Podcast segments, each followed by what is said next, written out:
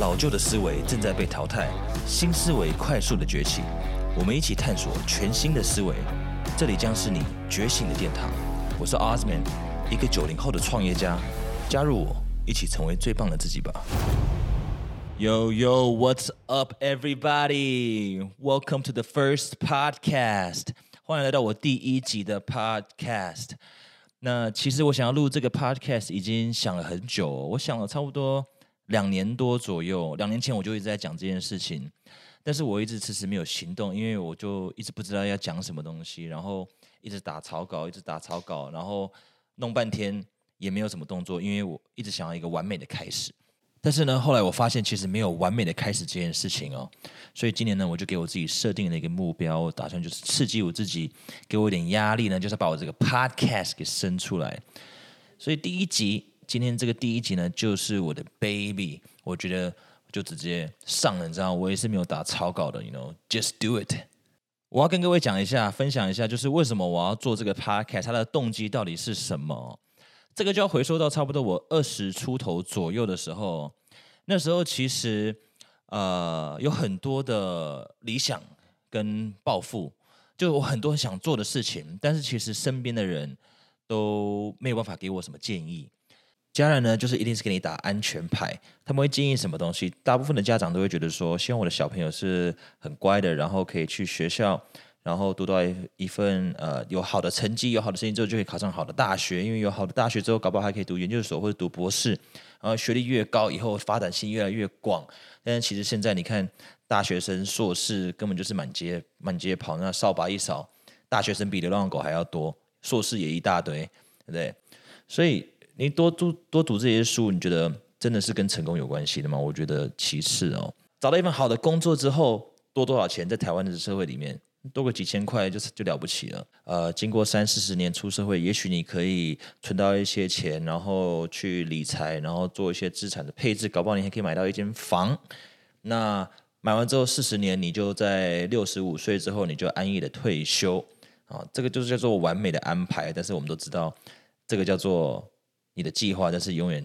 计划是赶不上变化，人生就不是这样子走。如果大家这样走，那人生就太简单了。所以呢，我们大家都有一些我们想做的事情。那这些事情其实有时候都是需要冒险的。那要冒险的时候，往往都是需要突破自己，然后去做一些有挑战性的事情。想要得到你从来没有得到过的东西，那你就必须要尝试你从来没有尝试过的事情。所以，在这条路上，往往会拉住你的人。都是最爱你的家人跟朋友，因为他们希望你可以安全一点、稳定一点、保守一点，最好你都不要受伤这样子。那如果家人没有办法给你力量的时候，那那个时候到底是谁给我力量、谁给我养分的呢？其实就是网络上的这些人。你有没有听过一句话叫做“书中自有黄金屋”？翻译成现代的话，那就是说，有人会觉得说，那我就是要去读书嘛，对，去读一个好学校，就可以得到一些呃成功的秘诀或诀窍。但是，其实我们现在活在什么时候？我们活在二十一世纪二零二二年呢？我们的书已经不是学校了啊，我们所有内容都在网络上，我们可以跟世界顶尖的人学习，所有顶尖的社会人士，不管你是什么领域的，网络上都有这些资讯。然后呢，我想要再分享另外一个，就是叫做平均值理论。也就是说，其实你的结果就等于你身边差不多五个人的平均。我都我都不用知道你的收入是多少，你只要把你身边五个人五个人的收入全部加起来，平均起来，结果就是跟你差不多大同小异。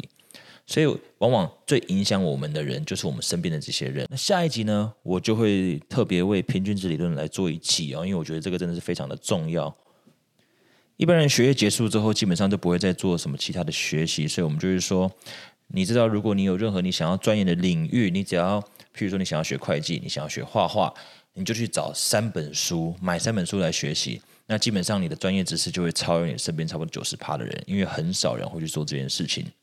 所以到那时候，我就花了差不多在两年的时间内，我大概读了六十几本书，就是想要去增进自己。那我这个 podcast 的目的是什么呢？其实就是希望说我可以把一些呃经历，或者是学到的一些事情，或者看了一些书，或者一些很棒的内容，把它浓缩成差不多十到十五分钟的呃快速的营养补给站，让你充个电，然后可以学到一些东西，再让你今年呢可以有一个不一样的的突破，you know have a breakthrough year，所以让今年呢可以勇敢的跨出那一步，因为呢其实那时候一个曾经的自己就是被这种力量给推动的，所以我也希望可以回馈一些东西，把一些东西记录下来。也希望说这些内容可以帮助到一个可能现在是迷茫，然后他是需要人家去提点，那你身边又没有家人朋友可以给你这些东西，所以呢，那个其实就是曾经的自己，我就想要帮助那个曾经的自己啊，所以就是做一些回馈。It's the least that I can do，然后这是一直我想做的一些事。好，那如果在这个过程中呢？你可以得到一些灵感或者是共鸣呢，那今天的十几二十分钟你就没有白白的浪费掉哦。你的人生就是在往前走的，因为人生不是在进步就是在退步。如果你在原地踏步，那个一样是退步，因为大家都在往前走。首先呢，我要分享的就是我简单介绍一下我自己好了，因为如果我跟你介绍一下我自己，你才可以知道说我在做事情啊，或者在判断事情的时候。我的角度跟观点是什么？然后我的思考逻辑是怎么样？那在这个过程中，可能你可以得到一些灵感或者是共鸣，那就好了。OK，我的名字叫做 Osman，那大部分人都是叫我英文名字啊，但是如果你要叫中文，也可以直接叫我 Oman 就好了。在五岁那一年，我搬去美国读幼稚园吧，在五岁对不对？读了一年一两年，我忘记多久了。然后到八岁的时候。就搬到台湾，然后那时候搬到台湾，其实是一句中文都不会讲。我是我我很印象很深刻，那时候朋友都在写中文字，然后我自己在那边描 b p m f，描半天，然后就这样子赶进度赶进度，然后追上去了。追上进度之后，我到十三岁的时候，那时候又一亲移民去美国。那我这个美国去也是非常突然的。有一天，我爸就打开我的房间的门，然后又。就把两个牛皮纸箱丢在地上，就说：“哎，东西收一收，你再过十天就要去美国了。”我印象很深刻，因为那时候我还来不及跟任何的朋友 say goodbye。我觉得那时候其实很临时、很赶哦，所以我是在家里附近的麦当劳跟朋友约碰面的。那那时候谁都约不到，我只约到了两个人，因为真的太临时了。所以那个周末就跟朋友约在麦麦当劳，只有两个人。吃完之后，我就从那边直接去机场。然后就走了，这样子。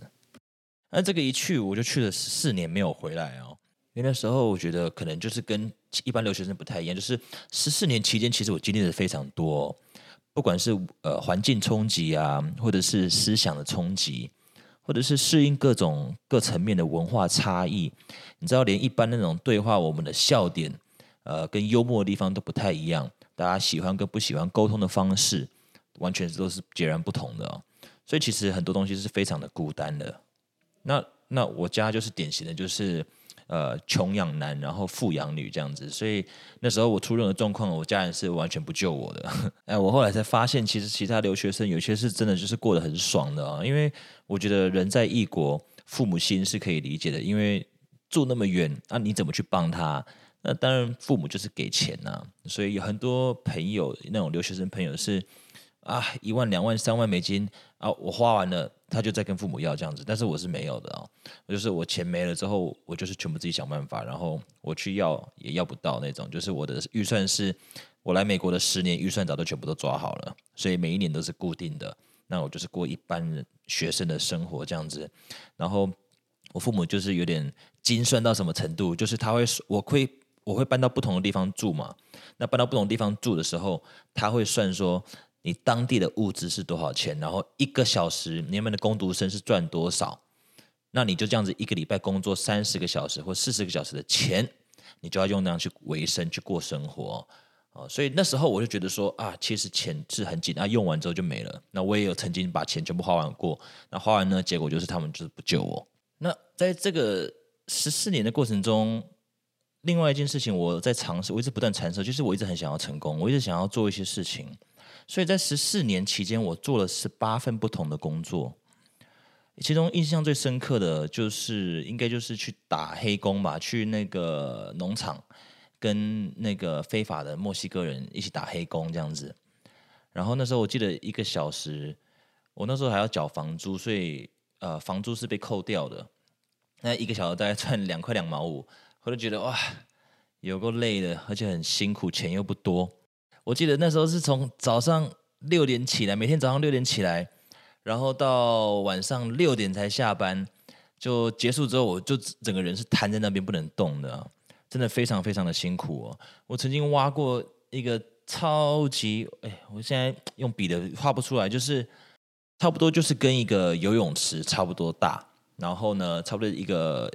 一百五、一百五十、一百公尺、一百五十公尺的游泳池差不多大吧，然后水深差不多三四米深，这样子就是一个跟游泳池一样大的洞，它很深，然后里面有管线，我不能开挖土机挖，只能用铲子挖，因为里面有管线，所以我就挖挖挖，我就挖了一个礼拜，然后每一天那个耳朵里面全部都是土，然后结束之后我整个人都是咖啡色的，那时候就觉得自己很卑微、很贱，你知道吗？那个时候我就开始思考哦。如果我这样子努力工作，就非常呃任劳任怨的努力的去干这件事情的时候，他就可以有结果，一定会成功的话，那全世界最有钱的人，平均上来讲，应该就是这些靠劳力活工作的蓝领阶级的人，就是靠劳力呃靠体力去换取报酬的人。但是事实并非如此哦。那时候才深深的体会到说，那我如果靠劳力工作，那我的价值差不多是这样子，所以我一定要提升我的价值。后来呢，我就换个方式努力。我想说，好，那能怎么办呢？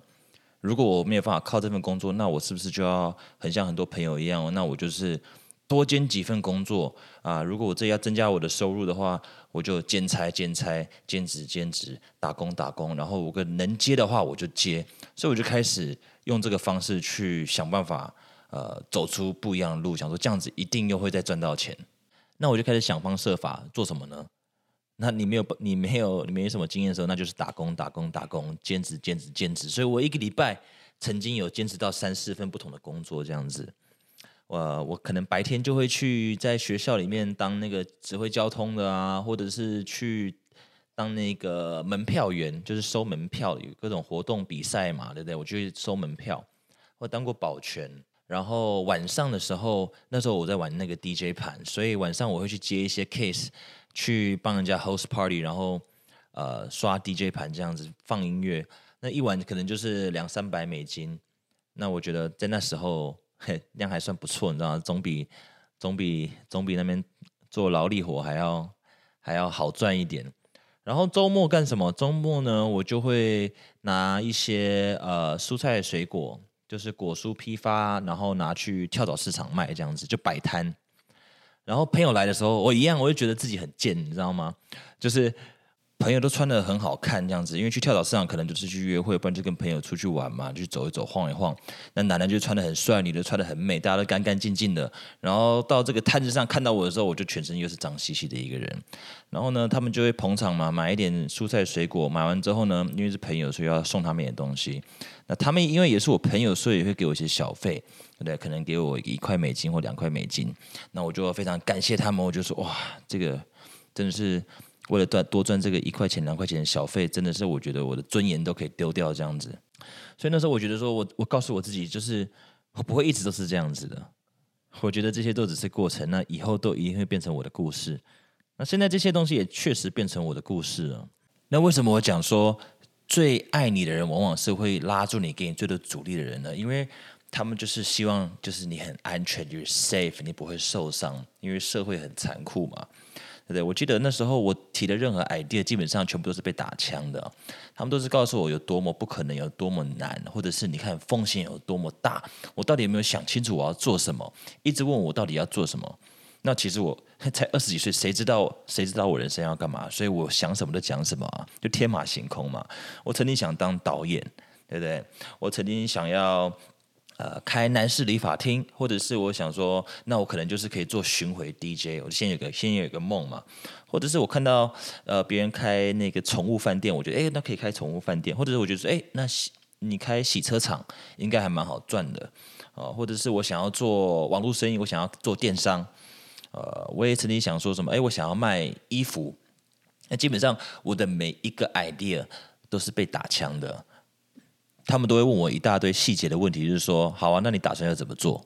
那基本上其实我都只有 idea 而已，所以我不知道怎么去执行。那在这个层面的时候，当他们呃没有给我力量我的时候，我就觉得说，好像我真的没有办法做这些事情，因为这些问题真的太难了，而且我没有办法去解决这些问题。现现在，那我自然而然就放弃了这些这么多我想做的事情。到后面我真的受不了了，所以我就跟我家人讲了一句话，我就说可以啊，我照你说的做啊，但是你要答应我一件事啊，我照你说的做，你保证我成功啊，你不要一直跟我讲不可能嘛，或者风险有多大，然后我没有成功的话，我怪你一辈子。那另一个选择呢？你让我走自己的路，我自己碰了头破血流、遍体鳞伤，我我谁也不会怪，而且我还要感谢你。让我放手一搏，去冲冲看，去闯一闯。我讲完这个是讲完这句话的时候，那时候，嗯，我家人也没给什么回应，就好吧，反正我就是这么固执，我真的就是这么固执啊。那我就开始走自己的路了。然后那时候我也是去读，我有读到研究所毕业，然后读到研究所是美国前五十大的学校，还不错。我是读资讯，资讯。资讯管理技术 （Information System Technology），然后大学的时候，呃，我读了四年半，因为那时候比较爱玩，就是读的比较久。我本来是学会计的，后来因为读比较久，所以也得到了那个气管的学分，所以我就就有两个学分这样子啊。那我就觉得说，学校里面的东西真的没什么屁用啊，因为我是想要创业的嘛，我想要当一个创业家。我觉得这是一个成为一个自由人，就是一定要成为一个创业家。我不知道这是以前。可能就是以前一直看到的这些观念吧。我好像记得在七岁那时候，在新加坡还八岁，就是回来台湾前，那时候我跟我表姐在游泳池玩了，然后他就说：“哎，你以后长大想要做什么？”他就说他他想要去帮助人，他想要救人，他想要当医生。后来他真的有去学，他学中西医这样子。哦，然后他说我想要干嘛？我就说：“哦。”我想要，我想要卖钻石，我也不知道为什么钻石，我只知道钻石很贵，所以你卖钻石就会赚很多钱。所以到我毕业之后，我毕业之后研究所那时候应该是在美国东安那边要去当一个工程师的，或者进入我们所谓的科技业。那时候起薪在那边一年差不多六万到九万美金，就是再烂再烂怎么烂，一定至少六万到九万美金。可是我我就没走这条路，因为我有些朋友。到到后面还是继续走那条路嘛？那我觉得你在科技业那边真的是算不错啦。你到后面你都可以到一年十万到十五万美金不等，看你的看你找到的机会好还是不好。但基本上走科技业是在美国是没有什么错的。如果你是要爬白领的话，但我没走这条路。我一毕业没多久之后，我找工作大概找了一两个月吧，然后我就觉得怪怪的，这不是我想做的事情。我知道我应该要先去呃累积一些经验，但是我就没这样做。有一天呢，我在跟我朋友聊天，他打给我，他在聊他两个月前刚开公司，然后说他遇到了一些问题，然后需要人家帮忙。那那时候他就有问我了，他其实一开始是要我做业务，但是我就说，呃，我觉得我可以提供比业务更高的价值。那再来，我就跟他讲说，你不要给我薪水，因为我想要跟你合伙。那我就迷迷糊糊的，我们就走上合伙这条路哦。啊，那这时候第一年我们就是两个二十五岁的合伙人，然后再请了差不多三四个员工，我们一个小团队。那时候我刚加入的时候，我记得一个月业绩差不多是一万到一万五美金，就是差不多三十到四十五万台币左右。然后呢，那你这样算一算，一年也才营业额才会几百万嘛。那时候我们毛利很高，毛利七十趴，所以在我们。透过一些对的政策这策略，我们很敢尝试，因为就是年轻，所以我们就什么都试，然后就到处乱碰撞，碰一碰就开始每季翻倍，找到对的人，找到对的资源，串接起来的时候，我们一年结束的时候，我们做到了一百三十万美金，累计起来，我们那那一年的营业额是五千万台币。那那个也是我第一次有这个战绩，我觉得这个是算是第一第一场仗，算打的还不错，这样子。透过对的时间点，然后就找到对的机会，就做出这样的事情。所以，我我其实也深深的相信，机会是给准备好的人。而且，重点是什么东西？就是越努力的人运气越好。说不上是多厉害，因为就是我相信市场上就是一山还有一山高，一定有比你更厉害、更屌的人，你知道吗？他们就是有一些人真的是就是传奇人物、传奇故事，但是我这不是哦。那相对的，我开始在反思，就是对那个曾经一个小时赚两块两毛五，我们在打黑工，然后一个礼拜只有四十块美金可以过生活的我，我算是满意的。我对自己好像觉得说，感谢我自己，感谢我有坚持下去，感谢我相信我自己。其实我我刚刚讲到，就是在二十几的时候，那时候不是读了很多的那种个人成长啊、财商思维的书啊，或成功学的书啊，其实都没有什么，都没什么帮助了。它就是我可能得顶多得到了一些灵感，但是人生没什么改变。但是到后面，我一直坚持里面的一些观念跟做法的时候，做出成绩了。我才发现，原来 原来我是有学到一点东西，原来这些东西真真的有用，所以我就是一个 I'm a big believer，就是这些内容，这些内容其实只是种种子而已，它还没有发芽。那另外一个我很相信的东西，就是吸引力法则这件事情，the law of Attraction The law of attraction，它不是心想事成的概念，就是我只要，you know。Pray to God，跟上帝祷告，或者是跟那你的主祷告，然后他就会送你礼物，不是这样子的哦。吸引力法则里面，呃，要有一个清晰的画面感，你的理想、你的目标要有个清晰的画面感，非常重要哦。因为有一句话是说什么呢？就是没有办法量化的梦想，就无法被拆解成步骤。我想要赚钱，赚多少？多久？因为赚。十万赚一百万跟赚一千万，它的方法是不一样的。那你要花多久？你是要五年、十年、二十年？做法是完全不一样。所以我深挚的相信，就是如果你没有个清楚的画面，而且你没有办法清楚的告诉你那个数量是无法量化，if you can't quantify it。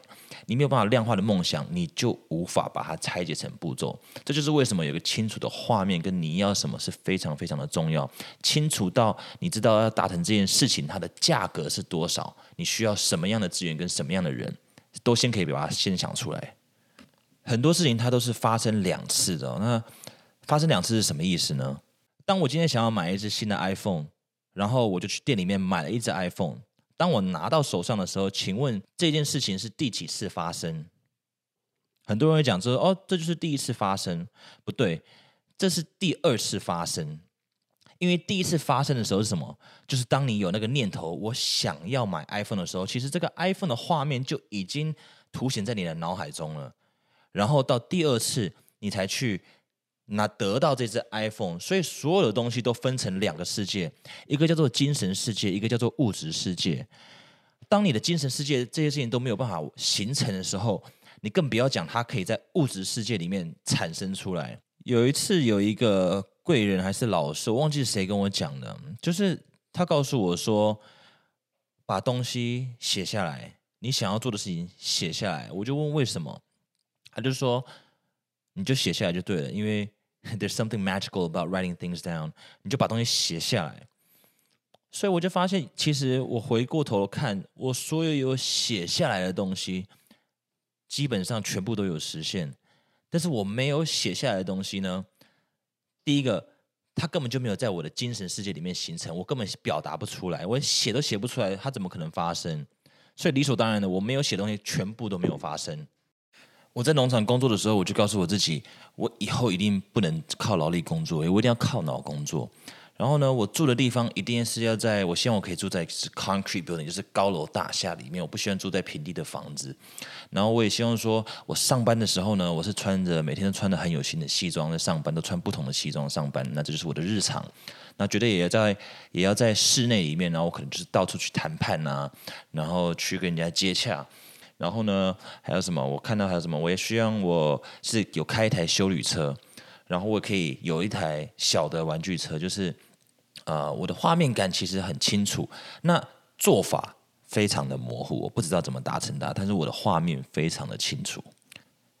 Law of attraction 是什么呢？就是 if you can see it in your mind，你在你的头脑里看得到这个清楚的画面，and you have the courage to speak about it，你有勇气去表达这件事情，而且是很有自信的，那。我觉得这个大自然它绝对就会给你力量，那在冥冥之中，它就会慢慢的反馈给你。但是你在表达的时候，千万不能去胆小，因为未来都还没有发生嘛，所以它可能有可能没有。可是你为什么要在还没有发生的时候，先打强自己，就是啊，希望有一天我应该可能会买到那个我的梦想车吧。这么模糊，它怎么可能发生？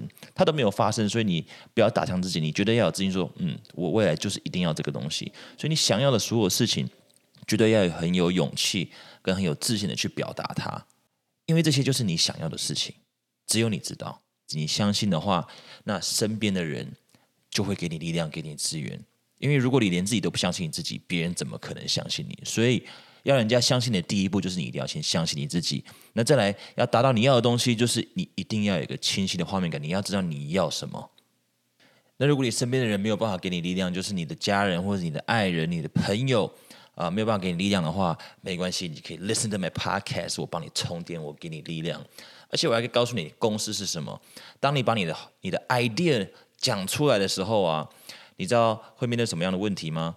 就是第一个。他大家一定会忽略你。First they ignore you, and then they laugh at you，就是他会笑你，就是这你这样子也太不切实际了吧？你怎么可以这样天马行空，一点都不接地气？你的想法一点都不落地，对不对？一开始你如果你讲的毛都没有，他不会，他不会，他会直接忽略你。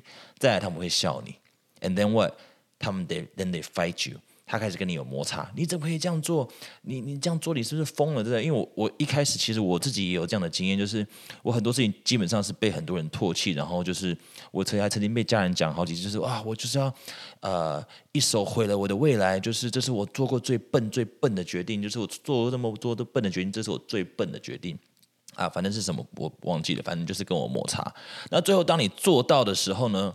当你赢了之后，他们就开始哦。其实，其实我我本来就知道他可以的啊！你这样问是屁，我根本就没忘记所有他们他们所有的摩擦跟否定。但是最终什么东西，就是最终的公赢要归于你自己，就是你相信你自己，不要 don't listen to anybody，you know，fuck everybody，just kidding，就是啊，那是语助词，就是 you know，我觉得对大家还是好一点，因为他们只是关心你。但是我你要有这种做事情的魄力，就是就是我想做，你别想要阻挡我。那我会排除万难去做这件事情，因为这些是我想要的，只有我知道我要什么。人生就是我自己的，一定要成为自己人生的导演跟作者，因为你自己才是主角。但是当你相信了别人讲的故事，那其实你就是买单了他们的脚本，就是你可以写你自己的脚本，不要去买单别人的东西，那是别人的别人的理想，别人的画面，那不是你的画面。做你自己人生的主角，把这个掌握权拿回来，and pick up the pen and start writing your story。告诉我你的故事是什么，你想要什么东西？告诉我你自己的版本，别人的都不重要，那都是他们的见解，根据他们的时空背景跟经验所创造出来的，那都都不是你的，跟你没关系。Take control of your life, be the master of your life, and fucking just live. 改天呢，我会把这些不同的经验或者是心路历程呢，把它录成不同的集数，然后分享给各位。因为我希望把这个这一期弄得短一点，然后这样子才可以，就是在 you know 跑步的时候、开车的时候、上班的时候、下班的时候、晚上睡不着的时候、兜风的时候，呃，可以或者在洗澡，或者是你在大便的时候，还都可以来听一下这些东西哦。就是我希望。把它弄得短一点，然后有一点营养，所以我就说，你只要在这个十分钟、十到十五分钟以内的时间，可以吸收到一点有用的知识，或者有一些共鸣或者一些灵感，那我就觉得够了，你就赚到了。OK，你的 Your time is not wasted。那很感谢你听听我的 Podcast 讲那么多话，我真的没打什么草稿，所以可能有点乱哦。但是很感谢你听我的故事，听到听到这里啊，如果你到还没有到到这边还没有。很感谢你听我的故事到这边，你都还没有呃，you know 跳出去，也就是 exit 或者是把按叉叉把我关掉。那在这边感谢你。那那在未来的每个礼拜，我都会尽量的去产出。哎，不对，不是尽量，我每个礼拜一定会产出一集哦，然后给各位哦。这就是语言的肯定哦，因为怎么表达很重要，你怎么讲，它什么东西就会发生呢？所以如果你喜欢我的内容的话，你可以你可以去追踪我的 Instagram 或者官方 Line，呃，我的 Instagram handle 就是小老鼠 O Z M A N 点 J 点 C，那你都可以密我哦。Be the CEO of your life，方向盘在你手上副驾讲什么都不重要，都叫做建议，只能参考。人生是你自己在主导的，人生这出戏呢，你就是导演，别人的脚本是什么都不重要。So pick up the pen and start writing your story，这是你的人生，OK？所以绝对要相信你自己，而且有勇气的去表达你自己想做的一切。今年绝对会不一样。You're gonna have a breakthrough year if you just believe in yourself。就是今年，你今年就是你人生的转折点。Starting from today, now, OK? My name is Osman，你也可以叫我欧曼。那希望你今天收获满满，也非常感谢你今天的聆听！欢迎你来到人生进化论。